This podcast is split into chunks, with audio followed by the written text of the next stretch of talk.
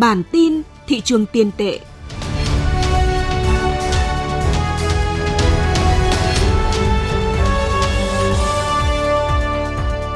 Xin kính chào quý vị. Đây là bản tin thị trường tiền tệ của Thời báo Tài chính Việt Nam. Xin kính mời quý vị cùng theo dõi những tin tức sự kiện nổi bật về diễn biến giá vàng, lãi suất, thị trường ngoại tệ, thị trường trái phiếu trong tuần qua. Mời quý vị cùng theo dõi.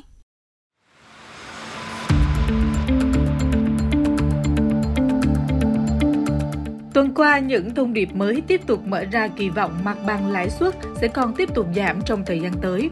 Thị trường trong nước cũng ghi nhận từ nay đến cuối tháng 7 là thời điểm nhiều ngân hàng công bố thông tin kinh doanh nửa đầu năm.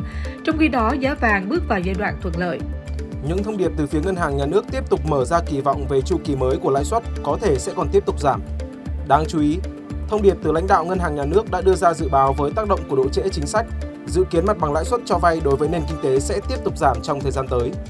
Trong khi đó, tín dụng tăng chậm cũng cho thấy các ngân hàng sẽ phải có nhu cầu đẩy mạnh cho vay trong nửa cuối năm 2023 và đây cũng là yếu tố thuận lợi để lãi suất có cơ hội giảm thêm.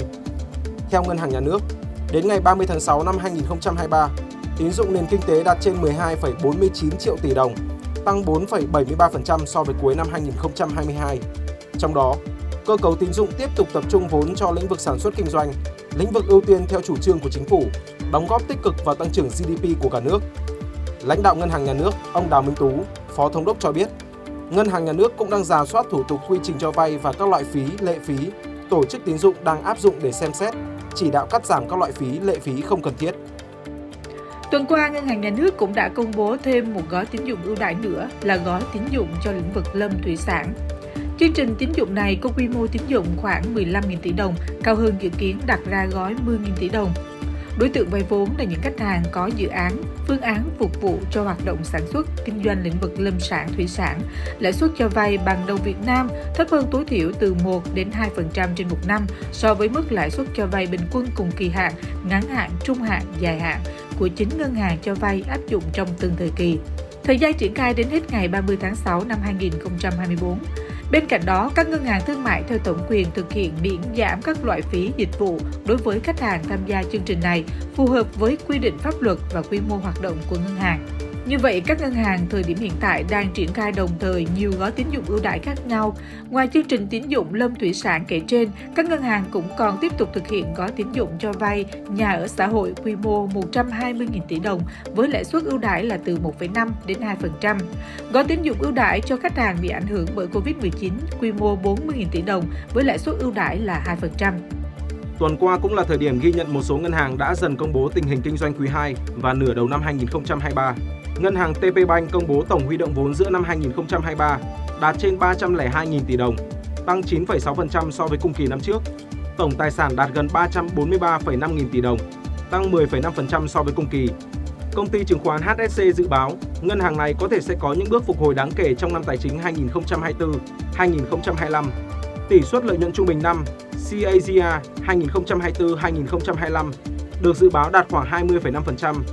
ROE sẽ duy trì ở mức 20 đến 21% trong giai đoạn 2023-2025. Từ năm tới, các mảng kinh doanh chính của TP Bank sẽ phục hồi. Trong đó HSC cho rằng giai đoạn 2024-2025, TP Bank có thể sẽ có sự cải thiện về thu nhập và chất lượng tài sản. Trong khi đó, một ngân hàng khác là Sacombank cũng cho biết, tính đến ngày 30 tháng 6 năm 2023, lợi nhuận trước thuế của Sacombank đạt 4.755 tỷ đồng, tăng 63,5% so với cùng kỳ và đạt 50,1% kế hoạch đại hội đồng cổ đông giao. Tổng tài sản của Sacombank tại thời điểm giữa năm đạt hơn 622.000 tỷ, tăng hơn 5% so với đầu năm, trong đó tài sản có sinh lời tăng 7,5%. Dự kiến, mùa công bố kết quả kinh doanh nửa đầu năm của các ngân hàng sẽ tiếp tục tăng nhiệt trong những ngày cuối tháng 7 tới. Giá vàng tuần qua ghi nhận một số phiên phục hồi tốt của giá vàng và nguyên nhân chính nhờ thông tin về tình hình lạm phát tại Mỹ đã được kiểm soát tốt hơn. Đơn cử riêng trong phiên giao dịch ngày 19 tháng 7 theo giờ Việt Nam, giá vàng niêm yết tại Kitco đã tăng vọt thêm tới 19 đô la Mỹ chỉ trong một ngày. Cuối tuần, giá vàng quốc tế đã có một số thời điểm điều chỉnh nhưng vẫn treo ở mặt bằng giá khá cao so với thời điểm cách đây 2 tuần. Ghi nhận giá niêm yết vào buổi chiều ngày 21 tháng 7 theo giờ Việt Nam là 1.969 đô la Mỹ trên một ounce. Nhiều nhà phân tích cho rằng vàng nhận được trợ lực khi thị trường kỳ vọng tuần tới sẽ là đợt tăng lãi suất cuối cùng của Cục Dự trữ Liên bang Mỹ Fed của chu kỳ thắt chặt tiền tệ. Tại thị trường trong nước, giá vàng nhiều thời điểm không cùng xu hướng với giá vàng thế giới.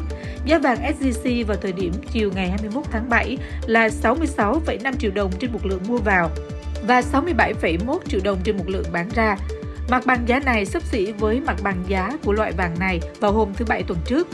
Trong khi đó, giá vàng nhận ghi nhận mức mua vào là 56 triệu đồng mỗi lượng và bán ra là 57 triệu đồng mỗi lượng, cao hơn 150.000 đồng mỗi lượng so với thời điểm cuối tuần trước. Những thông tin vừa rồi cũng đã kết thúc bản tin thị trường tiền tệ của Thời báo Tài chính Việt Nam. Những người thực hiện Chí Tín, Mạnh Tuấn, Huy Hoàng, An Nhiên. Cảm ơn quý vị đã quan tâm theo dõi.